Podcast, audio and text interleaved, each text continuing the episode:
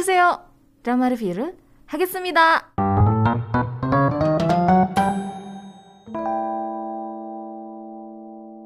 Masih bersama dengan Grace dalam program Asiatic sampai jam 7 malam nanti ya. Dan di segmen ini aku mau bahas satu buah drama yang rame banget pendengar. Drama ini tuh judulnya Through the Darkness atau untuk judul terjemahannya adalah Those Who Read Hearts of Evil. Oke, okay, jadi uh, drama ini secara garis besar itu ngebahas tentang tugas utama seorang profiler um, sebelum dibahas dramanya, kita bahas dulu yuk sedikit tentang pekerjaan ini. Oke, okay, uh, eh, profiler kali ya bener ya. Profiler ini kalau misalnya kamu uh, penikmat series Amerika Criminal Minds misalnya ya, itu yang juga sudah diadaptasi jadi kayak drama yang diperanin sama Lee Jun Ki. Mungkin kamu udah cukup akrab dengan profesi ini atau kalau kamu sering nontonin drama-drama crime, thriller yang ada polisi-polisinya mungkin juga sudah uh, ya sudah cukup tahu gitu karena memang di drama Korea atau di movie Korea pun itu pernah ada beberapa yang ngebahas soal um, profesi ini gitu. Jadi profiler atau criminal profiler ini memang sebuah profesi yang ada di dunia nyata walaupun memang belum terlalu banyak orang yang paham gitu. Secara umum tugasnya adalah menganalisa suatu kasus, supaya bisa mendapatkan gambaran tentang pelaku kejahatan. Misalnya nih, ada satu kasus yang minim petunjuk tentang pelakunya gitu. Nah, di sinilah para criminal profiler ini bekerja. Mereka akan melihat secara luas dan menganalisa mulai dari sifat, kemungkinan, uh, kemungkinan perawakan dari pelaku itu kayak apa, terus jenis kelaminnya laki-laki atau perempuan, kebiasaannya apa, sampai kecenderungannya itu seperti apa. Nanti hasilnya itu akan disimpulkan dan selanjutnya akan diselidiki lebih jauh lagi sama pihak kepolisian sampai akhirnya mendapatkan pelakunya gitu. Nah, um, kita ngomongin soal si profilernya lebih lanjut lagi ya. Kasus pertama yang membuat akhirnya muncul istilah criminal profiler ini adalah kasus Jack the Ripper di tahun 1988. Ini tuh um, pernah dibikin musikalnya juga di Korea. ini adalah uh, istilah seorang pembunuh berantai yang mengincar perempuan tunasusila dan memutilasi sampai mengambil organ-organ korban. Nah, karena kemampuannya inilah pihak kepolisian meyakini kalau pelakunya itu adalah seseorang yang sangat memahami anatomi tubuh. Karena nggak kunjung menemukan pelakunya, akhirnya seorang ahli bedah kepolisian uh, ceritanya tuh namanya Thomas Bond itu diminta untuk memberikan pendapatnya tentang keahlian bedah si pelaku gitu. Dan dia juga menjadi orang pertama yang menggunakan hasil otopsi dan bukti kejahatan di lokasi untuk dijadikan sebagai uh, profiler dari Jack the Ripper ini walaupun pada akhirnya Jack the Ripper nggak pernah ketangkep gitu. Thomas Bond pun akhirnya dikenal sebagai bapak kriminal profiling. Untuk jadi seorang profiler itu nggak gampang pendengar karena butuh jalan yang panjang sebelum akhirnya bisa menemukan uh, kemampuan ini gitu dan mereka pun harus bisa menentukan apakah seperti apakah pelaku suatu kejahatan. Jadi misalnya nih ya, biasanya profiler itu bakalan ngapain aja? Yang pertama, mereka bakal mengevaluasi bukti dan lokasi perkara kejadian mereka cari petunjuk yang bisa mengarahkan identifikasi karakteristik tertentu untuk mendapatkan gambaran tentang pelakunya. Ini agak sedikit dalam dan berat ya guys pembahasannya. yang kedua, informasi yang didapat kemudian dievaluasi dan diasosiasikan dengan emosi, pikiran, dan perasaan dari kemungkinan yang pelaku akan pikirkan atau rasakan pada saat melakukan kejahatan. Yang ketiga, criminal profiler ini akan mencari persamaan atau hubungan dari korban dan tersangka yang memungkinkan jadi motif kejahatan. Terus mereka juga akan melihat kasus-kasus sebelumnya atau yang sedang terjadi, apakah ada kemungkinan bahwa dilakukan oleh orang yang sama. Terus setelah kepingan-kepingan informasi terkumpul, profiler biasanya sudah bisa menentukan psikologis dari pelaku dan bisa memberikan ciri-cirinya ke pihak yang berwajib. Nah, criminal profiling ini kan udah termasuk bagian dari major di FBI um, untuk memecahkan kasus-kasus yang terjadi di Amerika. Sampai saat ini, masih belum ada jurusan khusus untuk jadi seorang criminal profiling. Uh, tapi kalau misalnya kamu tertarik, mungkin kamu bisa ambil jurusan bidang psikologi khususnya untuk psikologi forensik, peradilan pidana atau forensiknya gitu. Kenapa? Karena Seorang criminal profiling diharapkan mampu menggambarkan perilaku dari sifat, kecenderungan, bahkan perawakan yang tepat. Makanya bakalan lebih baik kalau punya dasar di bidang psikologi gitu. Di drama Korea sendiri sebenarnya ya seperti yang tadi aku bilang ya, cukup banyak yang ngangkat tentang criminal profiling. Misalnya Signal, Criminal Minds yang udah uh, diadaptasi tadi ya, ataupun film yang judulnya adalah Silence of the Lambs. Atau contoh lainnya mungkin yang juga sering kita temukan gitu, detektif Sherlock Holmes sampai Conan Edogawa gitu. Itu pun menggunakan metode yang sama gitu. Oke, okay, um, kita lanjut bahas dramanya ya, drama Through the Darkness. Ini didirect oleh Park Boram, writernya adalah Kwon Il Yong, uh, penulis dari novelnya juga kan ini diadaptasi dari novel sama uh, Go Namu sama satu lagi Solina. Networknya tuh di SBS. Episodenya ada 12.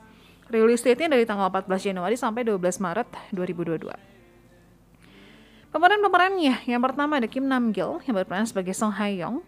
Terus ada Jin Soo Kyo yang berperan sebagai Guk Yong Soo sama satu lagi Ryo Eun yang berperan sebagai Jung Woo Jo. Kita bahas dulu pemeran-pemerannya ya. Kim Nam Gil, wah udah nggak perlu diragukan lagi lah gitu dia uh, dia pernah main untuk movie movie terakhir The Closet kemudian dia ada di Memoir of a Murder One Day Pandora The Sound of Flower uh, The Pirates um, dan lain-lain cukup banyak movie-nya tapi aku kayak nggak nggak nontonin movie-movienya dia sih untuk drama drama itu dia main di The Very Press, uh, Live Up to Your Name, terus Bad Guy, uh, The Great Queen Sondok, dan lain-lain. Dia by the way main juga di series School yang pertama loh.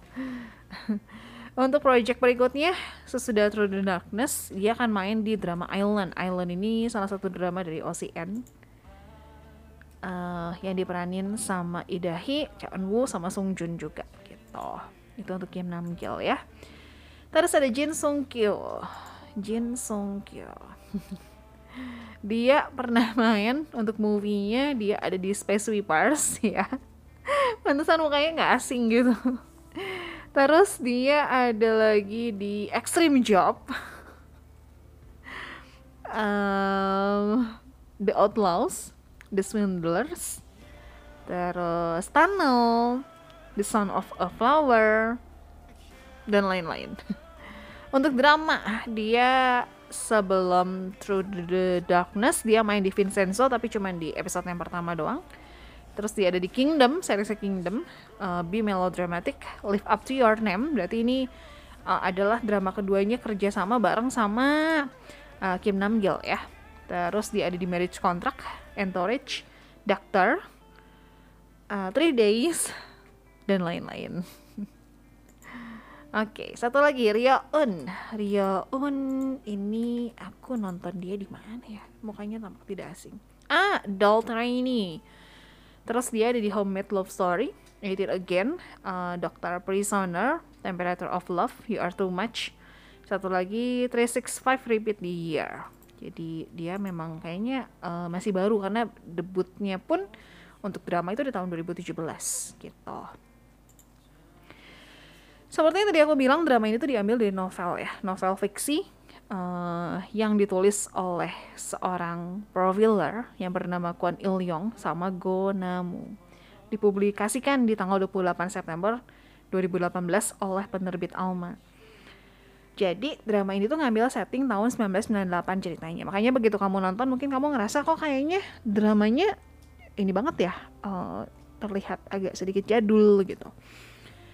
Nah, di tahun itu 1998, pada saat itu kebanyakan kasus kriminal yang terjadi cukup banyak. Tapi kepolisian Korea digambarkan di drama tersebut belum mampu mengungkapkan siapa pelakunya gitu karena masih tahun 1998 mungkin dengan kemampuan dan peralatan yang seadanya. Nah, polisi itu cuma menangkap satu pelaku uh, ceritanya dan itu pun berdasarkan hubungan dekat dengan uh, orang yang jadi korbannya gitu. Dan pada saat diintegrasi, intrograsi ya betul. tersangkanya tuh nggak bisa membuktikan alibinya gitu. Um, aku jadi teringat dengan satu drama One Day yang baru-baru ini ya. Itu pun sama, kayak mirip-mirip lah gitu. Akhirnya dengan dasar yang tidak begitu kuat inilah bisa dibilang polisi memaksa tersangkanya untuk mengakui hal yang sebenarnya tidak mereka lakukan gitu. Salah satu pemaksaan yang dilakukan adalah dengan memukuli tersangka sampai babak belur. Ya, pada akhirnya ya tersangka mau nggak mau jadi mengakui kejahatan yang tidak dia lakukan gitu. Nah, di episode awal spill sedikit, ada kasus kriminal yang disebut dengan topi merah. Kenapa namanya topi merah? Karena konon katanya si pelaku itu memakai topi warna merah. Kasus ini sudah memakan 12 korban perempuan yang meninggal tanpa menggunakan sehelai kain pun. Jadi uh, mayatnya tuh telanjang gitu.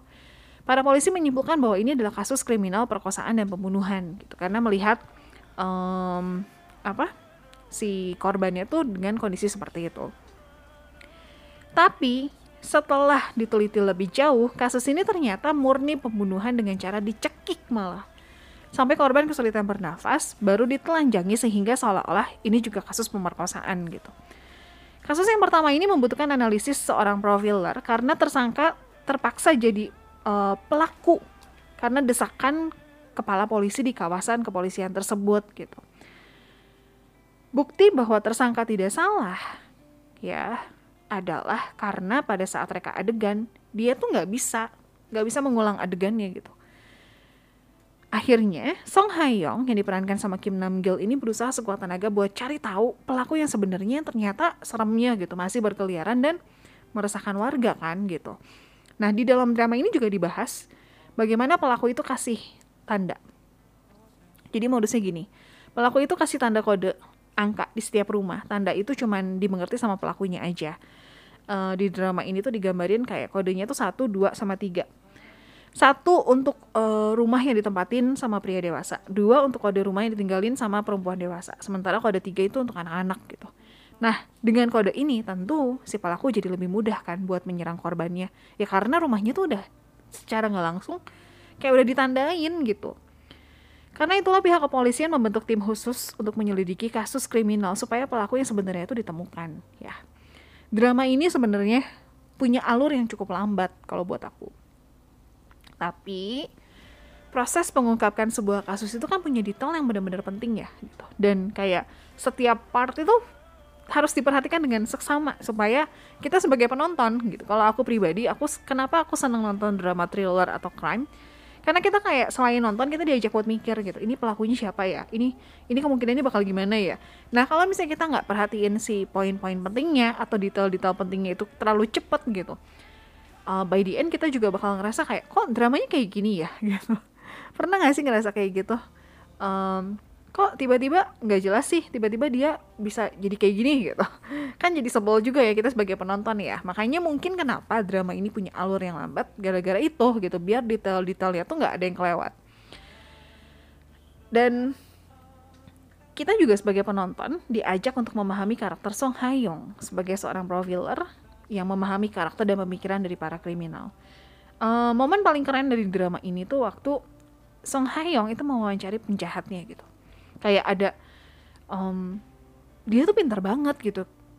Selalu ada aja pertanyaan menjebak yang bikin si pelaku itu ngaku dengan sendirinya gitu. Kan suka ada tuh karena buktinya kurang jadi kan mau nggak mau kita harus bikin si pelakunya tuh mengakui gitu. Kalau di drama-drama ya keseringan nonton drama jadi gini. Uh, diajukan pertanyaan sampai si pelakunya tuh akhirnya mengakui secara uh, langsung gitu. Terus di drama ini tuh kan ada ada satu kalimat yang diucapin sama Song Hae Yong ya. Bunyinya tuh seorang penjahat akan mengenali penjahat lainnya. Terus kalau misalnya kalian nonton drama-drama uh, thriller atau crime gitu ya contohnya Come and Hug Me aja. Di situ kan ada scene di mana penjahat itu bisa meniru penjahat sebelumnya. Atau mouse gitu. Itu dramanya bagus-bagus tuh thrillernya. Oh. Nah ini nih yang bikin greget. Jadi kan uh, polisi tuh makin bingung gitu ini tuh siapa pelakunya? Apakah pelaku yang asli? Atau ternyata pelaku baru yang meniru kejahatan pelaku sebelumnya gitu. Itu yang bikin greget. Mungkin kalau kamu seneng sama drama thriller, drama crime, wajib banget tonton drama ini sih. Ya walaupun memang alurnya cukup lambat ya, tapi uh, worth it lah untuk ditonton gitu. Jadi Silakan ditonton ya.